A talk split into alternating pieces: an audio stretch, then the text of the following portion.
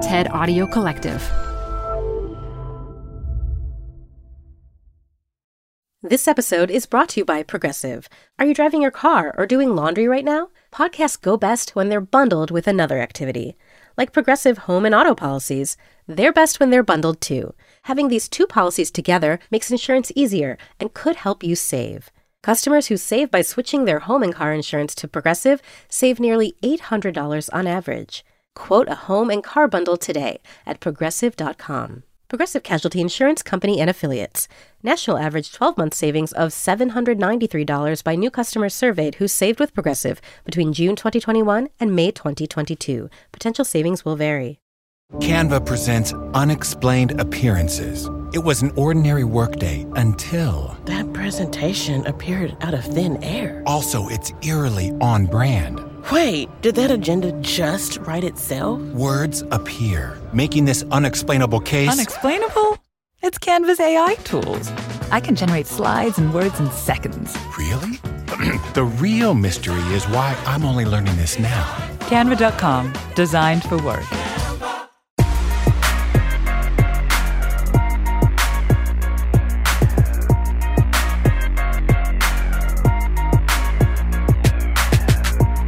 Everyone. You're listening to After Hours. I'm Youngme. I'm Felix. And I'm Mihir. And how are you guys doing? Great. Doing okay. The Thank weather's you. getting a little chilly. Fall is in the air. Anything interesting happening to your day? well, I have to tell a little story, which is I'm walking to campus this morning. Okay. And I see one of our dear friends who teaches at Sloan.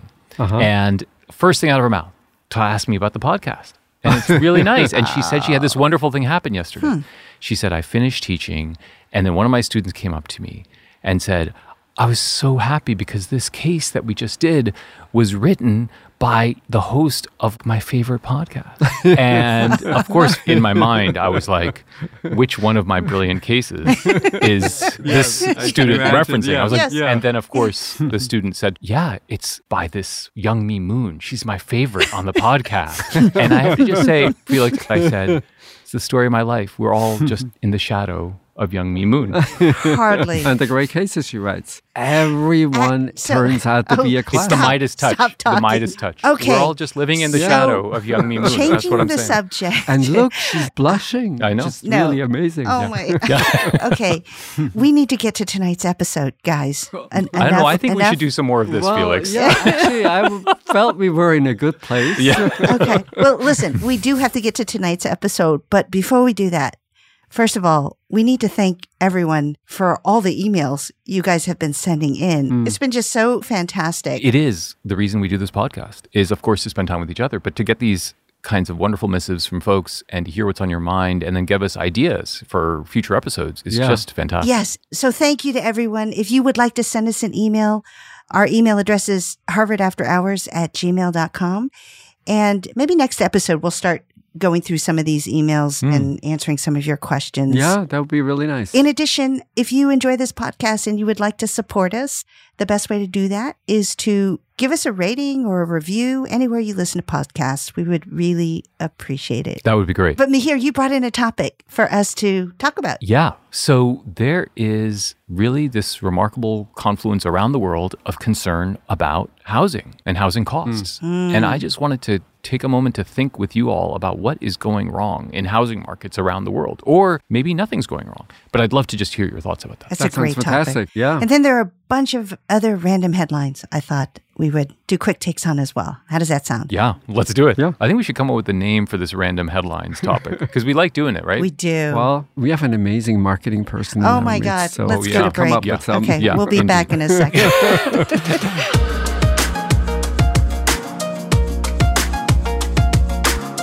okay, Mihir. Yeah, so let's talk about housing. So, if you look around the world, it's getting to the level where people are genuinely starting to call this a housing crisis. We're observing prices shooting up just in the last several years of 30, 40% in different kinds of markets. More importantly, the way to think about housing is to think about it relative to income. We have markets where median prices are 50 times what salaries are Just astounding. Yeah. which is just by any measure really remarkably high. That ratio alone over the last 20 years has been growing and growing. Mm-hmm. It's starting to dictate political actions. So, campaigns in Canada, in Japan, in Germany are being actually dominated by questions of should we have a tax on foreigners buying houses? Should we cap rents? So this is no longer on the periphery of politics. This is now becoming central to what is happening in politics and economics. So I just wanted to get your sense first off. Is there a housing crisis around the world, or is this just headline writers trying to make a big bunch of fuss about nothing? Yes, so I think it is a crisis in lots of places. It's also true that if you look at a country and you look at the average stats, it often hides these dramatic differences. So, here, for instance, for the United States, if you're asking in the last 10, 15 years, the ratio that you just explained Mihir, income relative to housing prices, it actually hasn't moved so much if you look at the average. But then you look at San Francisco, you look at New York, you look at Seattle, and it's completely out of control. Mm-hmm. Even more worrisome, the sum of the trends. So, for instance, if you look at housing starts, how many new homes are brought to the market every year? That number has been declining since the 1970s. And the most dramatic decline is in homes that often people refer to as starter homes, homes Right. that are not so expensive. There, the supply of these starter homes is down 80% from the 1970s, and particularly pronounced in a few urban markets, the cities where everybody would like to live. The situation is nothing short of dramatic. Yeah. And we don't have, I think, a super clear policy prescription what to do. Yeah. Yeah. Youngme, what do you make of all this? I agree with Felix completely. And it's the one thing that you can run into someone from Singapore or from Sweden and have Right. a conversation and find that the themes are remarkably the same. Yeah. And the reason I would call it a crisis is because when people can't buy homes, you not only get inequality with respect to quality of life, because, you know, homes tend to be nicer than places you rent. They tend to be in nicer neighborhoods and so on. But it also exacerbates wealth inequality because for many people, their homes are their largest investment. Yeah. And so, as Felix said, it's just a very simple math problem. We have more demand than supply. And the way the math should work is the supply of new houses should track with population growth, particularly in the cities that Felix was referring to. But it doesn't even come close. Right. And the situation is getting worse as opposed to better. Yeah. And so, yeah, I think it's very aptly referred to as a crisis. And it's not just about buying homes, right? It's showing up in rents. Yeah. So renters are also struggling with rising rent levels. Mm-hmm. That makes this a, just a larger and larger share of monthly budgets. Mm-hmm. So the other puzzling part about this to me is so there's all this demand for action, but it feels like many of the potential responses only exacerbate the problem. Yes. So as you put it, Youngme, there's this imbalance between supply and demand. And what often ends up happening in these settings is we think about, well, we have to make it easier for people to buy. Hmm. You know, one example would be, you know, in the United States, we have tax incentives for owning a home. Yeah. And for some people, that feels attractive. You know, mm-hmm. yeah, people need help to buy mm-hmm. homes. So mm-hmm. obviously, we should be providing more help to buy homes. But, Youngme, to your point, if the problem is this chronic imbalance, then you're making it potentially worse.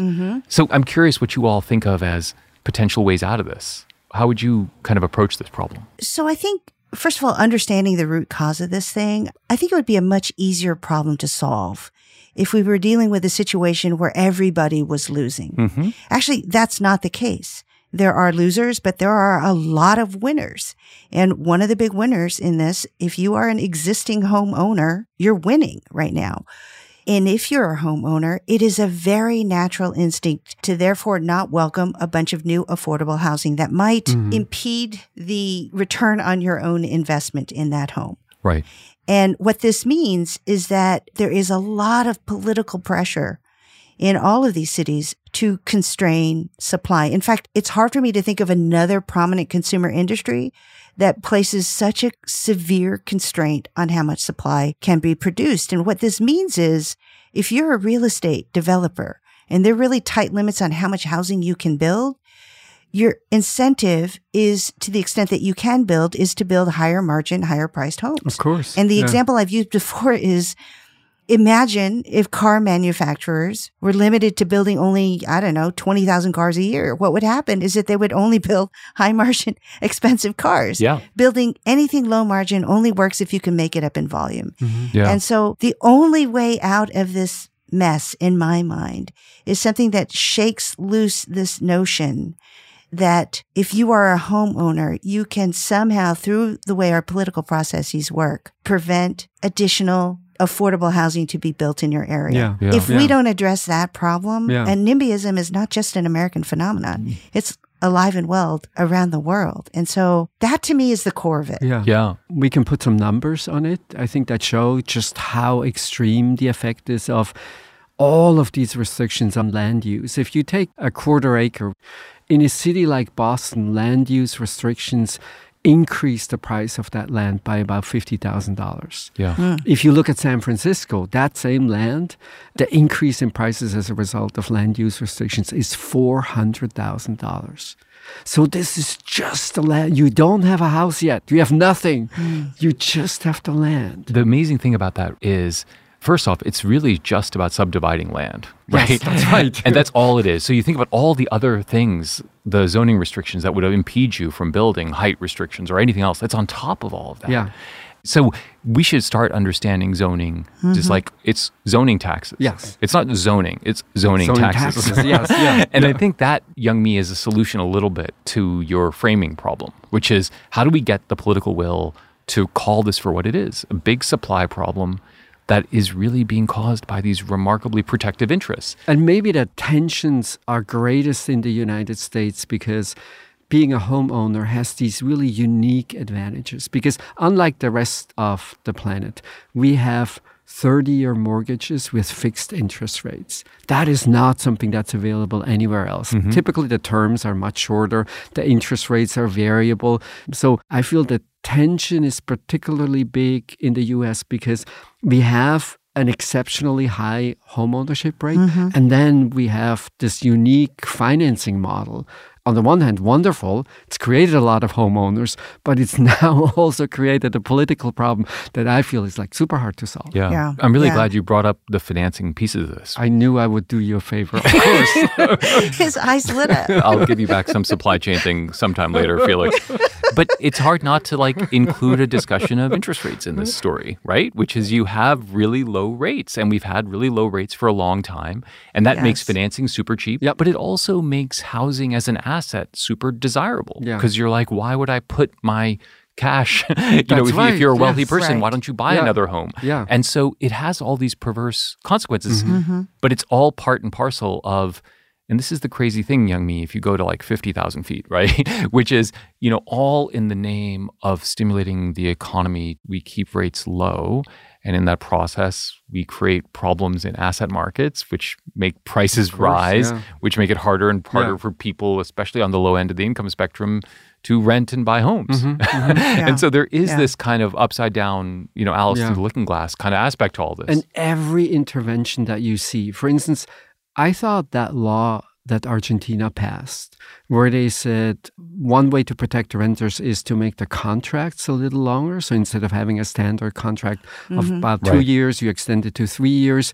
And the idea mm-hmm. was to create predictability. Guess what happened? Homeowners, the landlords, they panicked. They jacked up the rents mm. even before the law went into effect. And then a surprisingly large number of people just took their properties out off the market. right. So the housing supply contracted right at the moment when you're at the beginning of a crisis already. Yeah. One of the interesting things about this is, you know, you referenced NIMBYism, of course, which is not in my backyard, but there is now a movement called YIMBYism. Yes, in my backyard. And really, ultimately, Youngme, you know, your deep point from earlier is we've got to change that logic. Yeah. and we've got to get people to say YIMBY and not NIMBY. Yes. And just the realization how scarce land is. Like Yeah. LA has, sorry, Youngme, has 84 golf courses. okay. So even I would admit that that's too much. if we do away Yes. with four of those golf courses, we could house 200,000 people. Yeah. Isn't that amazing? Four golf courses less, 200,000 housing units. And even though there's this housing crisis, we have not quite come to the realization every plot of land is really valuable. So you can look at all of these problems and say, well, it's like, you know, four or five golf courses. That doesn't really make a big difference. And I think among politicians, there's sort of this search for what is the big solution out there that is Yeah. going to solve everything. I think it's a million small things that we need to do better. Yeah. I agree with you, Felix, although I think all of the million little solutions that you talk about, they have to tackle the hard question, the NIMBY question. Are we going to let more people who occupy different levels of income coexist in a single neighborhood? And if we're not willing to have that conversation, I mean, what's amazing to me is when I look around the world and I look at the political discourse around this, I see all the kinds of ideas that do everything but force us to have that conversation. Yeah. So, for example, let's impose taxes on foreign buyers or let's do rent control or let's give people better subsidies for buying new homes. All of that stuff sort of nibbles around the edges, but doesn't actually get to the problem, which is we need to build more affordable homes. Supply, supply, supply. Exactly, which means we have to have a hard conversation about what spaces we need to now take over for housing. And we have to have a conversation about vertical The construction, density. Yes. Totally. Building yeah. things up in the Yeah. air. If we all want to be able to live in the places where there's a lot of opportunity. Yeah. It's interesting, right? You can go to some of the most progressive cities in the world and they're progressive about everything except this Except this. everything Yeah, about exactly oh you're going to build course, a yeah. big affordable housing unit that's 20 stories high down the road no that's the response Yeah. This is where like the hypocrisy can be really rank. It reminds me of we used to think of cities like people like Jane Jacobs would think about cities as these places where you run into people that you don't otherwise run into. and it was about density and it mm-hmm. was really about mingling with people mm-hmm. of all different mm-hmm. types. And that was like a really powerful idea in urbanism like 100 years ago. And we've lost that idea. And you have to buy into that idea again. and somehow we've lost that. And this, of course, just represents everything else that's kind of going on in the world, Youngme, you know, which is more stratification, more polarization, less mingling. And it all has to get ultimately solved with cities and interactions of mm-hmm. people where they live. Mm-hmm. So, look, there are no easy answers here, but we've kind of at least begun to explore what some of the issues are on the supply side and otherwise. And it's just such an important part of people's lives because it's not just the amount of money they spend, but it's also how they live. And I think it makes it really an issue that we all have to address, politicians and all of us. To your point, Youngme, start to take actions in your community that might actually alleviate this underlying problem. yeah that might be the best advice Yeah, yeah. because this is a point of discussion in every community around the world Yeah. Yeah. and so really think deeply about what side of that debate you want to be on Yeah. Yeah, exactly. whether you're a homeowner or mm-hmm. not Start your own YIMBY chapter. there you go. Very good.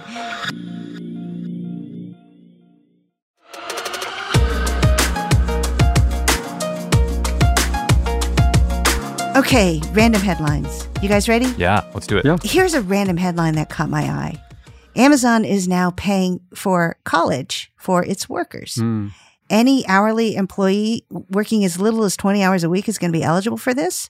They're not the only companies. Walmart is also fully subsidizing college tuition and books for more than a million full and part time employees. Target is now launching something similar. So, what did you guys make of this whole story? I mean, my first response would just be this is competition in a really heated labor market where everybody's scrambling to get workers to join their firm. And there's always this puzzle why don't you just pay more?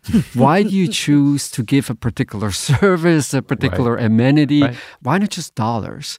And I think in the case of education, it's relatively obvious because these programs take years. Yeah. And so one of the aspects that I don't like so much is it feels a little bit like healthcare, where the moment you lose your job or the moment you switch your job, you lose health insurance, you lose your tuition support for the college that you're in. And I think I would love it better if they just paid more. And if people freely decided what they want to do with the money, maybe it's college, maybe it's not college. Yeah. Felix, it's funny that you said that when I read the news. My first thought was, you know, how mobile carriers, they'll give you a free phone as a form of lock in. And I thought this Yes. is their version of the free phone, Of the right? They're giving you yes. college tuition to lock you in. In a context of a market where there's just incredible turnover. Yeah. I mean, I think it does potentially serve this role of like reducing turnover. And that is kind of, in a way, a cynical intention. The other cynical intention might be, for example, that this is something that you can take away later more easily than you can take away an increasing wage, right? I hadn't even thought about that. Yeah, well, you have to be cynical to really go there. But I confess that I actually love this story, and I'm not love that just because I happen to be in the education business like you two. but I love the idea of employers emphasizing education and training and more skills in the workplace, and I like the idea of it binding employers to employees a little bit more. I like the idea that we want our employers to play a more significant role in reskilling and skilling our workers in new ways. I think that's kind of fantastic. So I, I get the cynical motivations that may be at play here, but there's something about this that makes me feel pretty darn great. Of all the things in the world to promote, I'm okay with employers promoting education. Yeah. Mhm, Imagine mhm. you run HR at a place like Amazon or Walmart. This is exactly the kind of conversation that you feel like is just a complete win-win. Yeah. I mean, it is something that you can legitimately feel good about offering your workers. On the other hand, exactly to Felix's point, it is probably going to reduce turnover. Yeah. And then there's a part of me, you know, I remember when Bezos stepped away from running the company last year, he announced that his next mission was for Amazon to be the best employer on earth. Right. And I think people really questioned whether he was sincere about that. And my opinion on that is I do think he is at the stage of his life where he is thinking deeply about his legacy. And he's thinking about how can we continue to be this profit engine, but at the same time do things for our workers that will be both perceived as being good for them and actually being good. it matches the Amazon spirit quite well, right? So it's sort of this idea that everything in your operations can be improved and you can find ways to make it better. The leap to the best jobs is maybe just by the nature of the work at Amazon. Yeah. Very where, good point. you know, just these are really tough jobs. Yeah. And Yeah. so So true. I don't really know what best jobs means in that context. yeah. Yeah. It is hard to know about the sincerity of it. But Yeah. what I do know, though, is they are already the most influential employer in the world.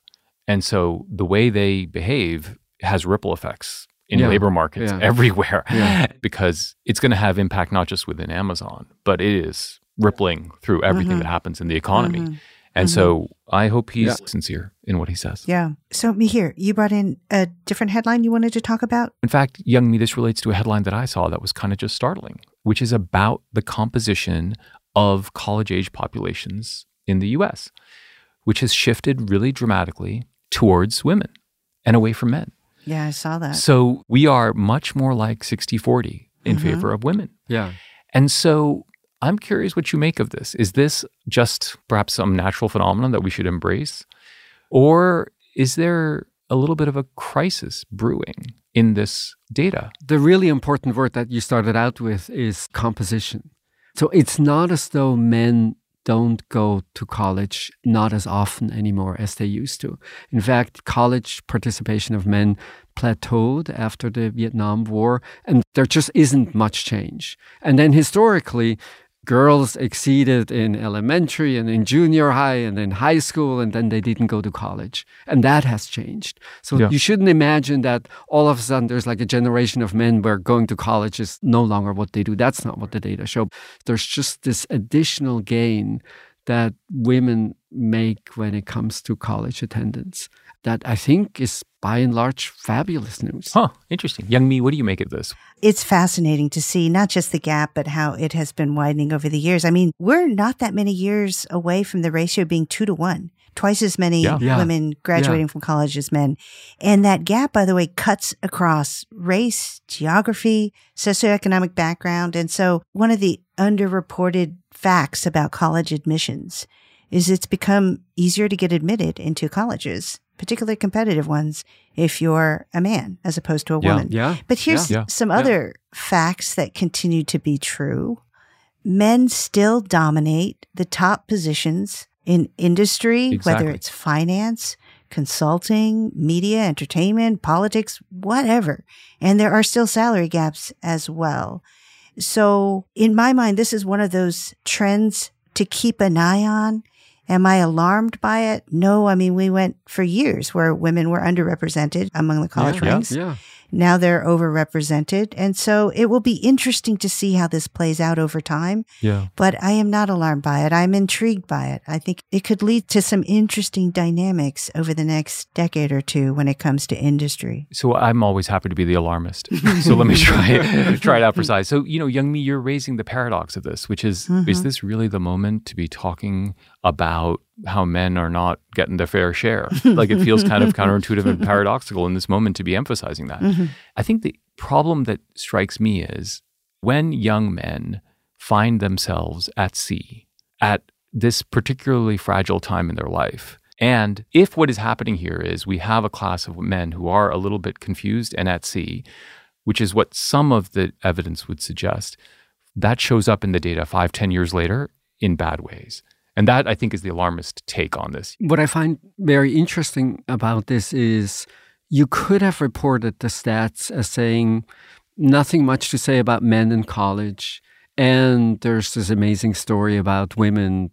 Now we finally see them enter college at mm-hmm. much higher rates. And I find it interesting that we report the stats in a way that makes it zero sum right? So every time the fraction of women goes up, the fraction of men has to go down. So we can't tell a positive story. And then I was just amazed how something which is at first blush good news led to these quite alarmist responses across the like everywhere I've seen the mm-hmm. headlines mm-hmm. it was mm-hmm. in a context of oh my god what is happening here? Like what exactly are we worrying about? So, mm. by this logic, it's just the triumph of women. Is that right? that's right So, in equilibrium, if we're at a state where women are two thirds of college graduates, yeah that's good with you. I mean, we had for many long years, we had two thirds of people in college were men. And And that was kind of problematic. I think that if this is a symptom of something deep, Yes, then exactly. absolutely we should be paying attention to that because you don't want half of the population to be losing itself in this way. That doesn't mean that the solution should necessarily manifest in 50% of colleges now being filled Absolutely. with men and women. Mm-hmm. And so it could be that the solution to that is a bunch of other things, structural and familial and community wide that we need to be doing to make sure everybody has an equal opportunity to thrive in all the ways we want our young people to thrive. The trend itself, on the face of it, I'm less concerned about because I don't necessarily know that college is the solution for a lot of people who are lost. Sure. And then the second point I'll just make really quickly is I think it's a mistake to assume that this is any kind of equilibrium. I think that every generation is impacted by the generation that went before. You're looking at a generation of women who were raised by women who didn't have the opportunities that a lot of women do now. And so they have a set of aspirations. You're looking at a generation of young men who look ahead at the men that went before them and they all had those opportunities. So maybe they take them for granted and are pursuing other things. I mean, these things move in cycles. And just to be clear, I, I think the root cause underneath the data is really what the interesting question is. Mm-hmm. And we don't know. And we can read it in a lot of different ways. The reason I'm glad we're having this conversation is because it's such a hard conversation to have.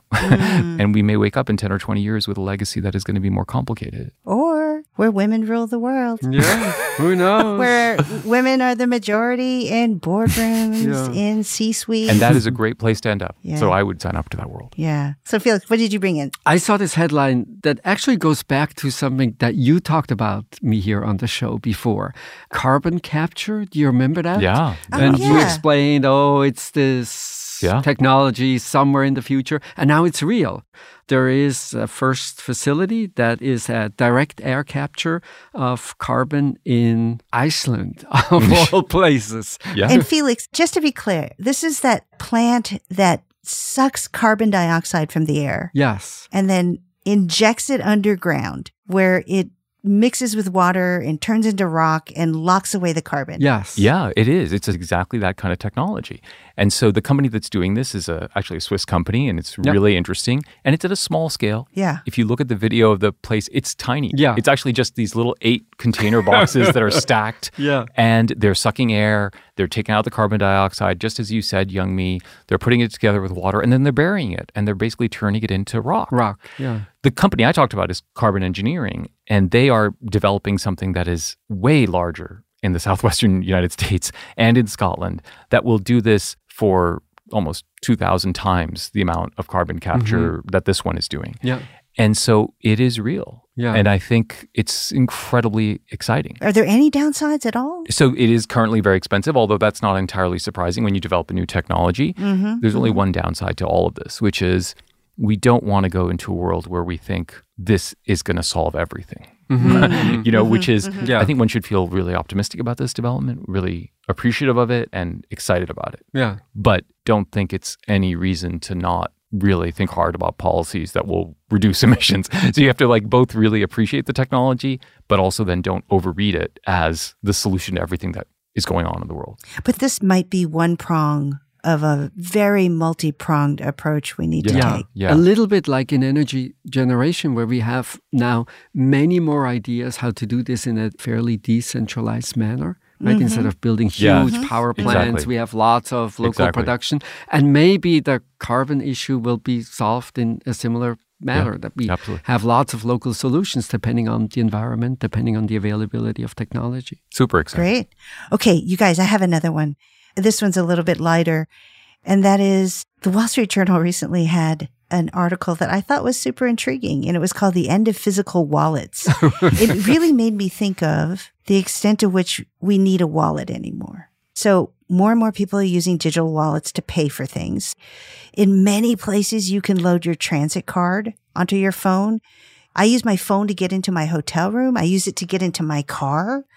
And so I guess my question for you is, how many years do you think it will be before we all completely jettison our wallets? We just walk out the house. The wallet is a thing of the past. I think we're very close. Yeah. I never have cash with me Yeah. because my wallet is basically just a bunch of cards. But then I do run into so you want to buy I don't know something small like chewing gum or something like this. Sometimes like the kiosk will not take credit cards, and I think that's one of the impediments, right? So this push by Apple and Google to have your driver's license Yes. on the phone, I think it's really brilliant. Except it would mean every police person would have to have a reader so that they can actually read your driver's license and you know verify on the spot. I noticed even just doing a little bit of travel, the ability of authorities to read the QR codes from corona vaccinations. Yeah. You go from one jurisdiction to the other, mm-hmm. and apparently your reader cannot read it, and then it's like totally worthless. So if I have any doubt about us still having to carry cards, it's more on how many institutions, how many businesses will be able to read what we have on the phone. I would be perfectly delighted if physical wallets went away. I don't oh, see Oh, me any like redeeming Me quality to them at Yeah. all. like I don't see there's any cause. And I think that's where we're going. I think it's fantastic. The big issue is I think driver's licenses Yeah. and ways in which states are dealing with this is already being pretty progressive. Yeah. I mean, their only kind of downside to this, if I was to look for one, is Nostalgia. no, no, no, no, no. no. I'm done with that. no, but you know, it's to your point, Felix. Like the taco truck Yeah. that I go to Oh, Yeah. Yeah. sometimes Yeah. only takes cash. Yes. And Yeah. they're going to Yeah. be the losers in this world. But you could throw a couple paper bills in your pocket, right? Oh, no, that's true. Here's why this is really important to me. I will go out to dinner with my husband and he will come down and he's looking good, except he's got this huge wallet in his pocket. And you often see men walking around with these hu- I mean, I don't want to stereotype, but yeah. you with just huge wallets. It's like, what is in there? Although I'm not totally sure that the trends in phones are much better. Don't the, don't the phones get bigger and bigger? It's so Maybe true. foldable phones. That is so true. okay, thanks, guys.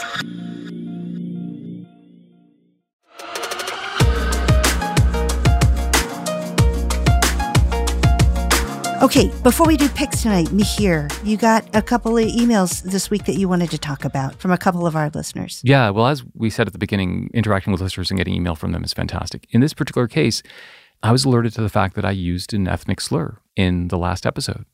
Specifically, I used the word gypped in the context of my iPhone and the miles I walk. And I had no idea, but that is an ethnic slur of the Roma people. And a couple of listeners pointed that out to me, and I'm I really appreciate that. And I'm sorry for having uh, used it. Just for the record, Mihir, I think we're all sorry. I mean, I didn't know the etymology of that word either. And I didn't of know course, the either. Yeah. minute you pointed me to that, Somebody points it out, you say, "Of course it does." Oh does." my goodness! of course, and I felt right. stupid, and I felt very, very bad. It also really struck me about the emails that we got. So there were a couple of tough emails, but there was one that I just wanted to read briefly because I thought it was just kind of a model of the way to approach these issues. What the email says is Noticed you used the term gyp to describe getting cheated of some steps by your iPhone. Wanted to be sure you knew the etymology of the word and gave me the article. If you did not intend to demean Roma people or culture by using the word, your meaning might have been misunderstood by your listeners. And I thought that was just a wonderfully kind and generous Yeah, way Yeah. to teach me a really important lesson, not just the narrow lesson of gypped is a really problematic word, but also the broader lesson of when people make mistakes of this kind, approaching them with that generosity of spirit is a really productive way Yeah. to address these Yeah. things. So yeah, That's learning great. all the time. Our listeners are amazing. Absolutely. So thank Yeah. you for steering us to that article. It makes you feel good to be given this learning opportunity. That's a nice thing to do. yeah. It's so humbling to do this, isn't it? yeah, exactly. You know, just when you start to develop a little swagger, you realize, oh my gosh, I'm Yeah, such exactly. an idiot. Um, okay, so let's do picks. Can I go first? Yeah, Yeah. of course. Okay. What do you have? So I read this book by Kim Stanley Robinson. It is called Ministry for the Future. I don't know if you guys are familiar with him. Apparently, he is a really prominent science fiction writer, Oh. but he's also part of this subgenre of writers doing what's called cli-fi, climate fiction. Hmm. And one of the hallmarks of his writing and this subgenre as a whole is he tries to hew to as much real science and real technology as possible, but just pushes it a little bit further into the future. So what you're reading is not entirely fantastical. So Ministry for the Future refers to an international organization whose mission it is to advocate for future citizens who are going to have to live with the effects Oh, of climate uh-huh. change. And the reason it's fascinating is because on the one hand, it involves questions of policy and international governance. Here, it also involves international finance.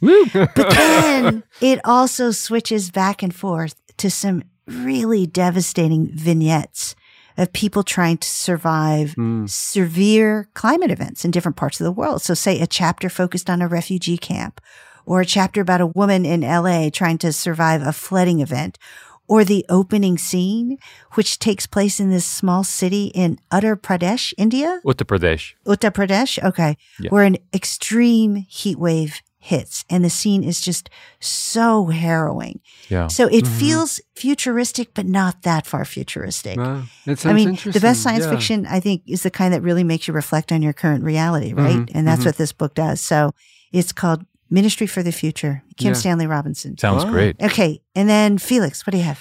I wanted to recommend a collection of songs. It's a CD called Songs of Guest Workers. And this refers to the songs of Turkish immigrants when they moved from Turkey to Germany in the 1960s, 1970s to the 1990s. And German history is fascinating in the sense that 1961, the wall goes up mm-hmm. and West Germany is in this amazing boom. Hmm. So they do this treaty with Turkey that essentially is a tool to recruit labor for mostly the jobs that no one else wants to do in Germany. And it takes over a decade for Germany to even allow the workers to bring their families. In the beginning, of course, everybody thinks we're going to Germany, we're going to make a bunch of money, and then we move back to Turkey. and as so often, it doesn't really happen. And they're now the largest minority group in Germany. And the songs are songs that were captured on cassette tape. Oh, wow. And it's Turkish music clearly, but it's often sung in German. Oh, nice. Where do you find this music? I love reading about music. You know, like I recommended yes. Turkish musicians before. I just I don't really know what it is about Turkish music. I find it incredibly beautiful. Then many of the songs are around this theme of of course, missing your home, but now being in a different place, and the different place is sort of exciting, and it hmm. captures something really essential. And mm-hmm. I think that stood out for me. oh, Felix, that is a beautiful recommendation. Mihir, you're going to have to top this. I'm pretty sure I can't, but I'll try. so that is a great recommendation, Felix. I have maybe two, not really recommendations. First, I want to double down on last week. I got some great feedback on Bank of Papa. and so I am putting out a plea to listeners that if you want to help me make this happen, and you are maybe a graphic designer, maybe you know how to secure little books, contact me and oh. let's see if we can make this happen. Oh. You're going to have a side gig. This is your side I'm gig. going to have a side gig. Yeah, exactly. so, but my real recommendation is that, as longtime listeners will know, I and I think Youngme, you too, love Succession and it's coming back. Yes. But the reason to love Succession is because it is a great drama about two of the greatest things in the world, which is families and the way it intersects with business. I thought family and food are the two greatest things on the planet. family for sure, but business, really? business is like it's core to society. Anyway, but if you really want the classic that mixes family and business, it's an older book that I reread over the summer and it's just spectacular. And it is by Thomas Mann and it's Buddenbrooks.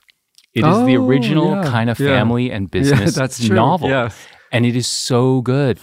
So if you want the low tech version of Succession oh, with the drama of family and business, I recommend this older book by Thomas Mann called Buddenbrooks. And it has all the ideas of like, you know, the great founder Yeah. and then the decay Yeah, over has the generations. the drama, at the, drama, yeah, yeah. and it's really fantastic. fantastic. So that's my recommendation. Felix, do you notice that Mihir has become a complete anti-technology luddite? Yes. I think he did trampolines. Yes. And then he's doing Bank of Papa. And then he did Legos. And now Yeah. he's doing I'm going old school. yeah, I'm an going old school. dusty book. Yeah. Okay, we need to wrap. It is late. Okay. Thanks everyone for listening. We'll be back next week with another episode. This is After Hours from the TED Audio Collective.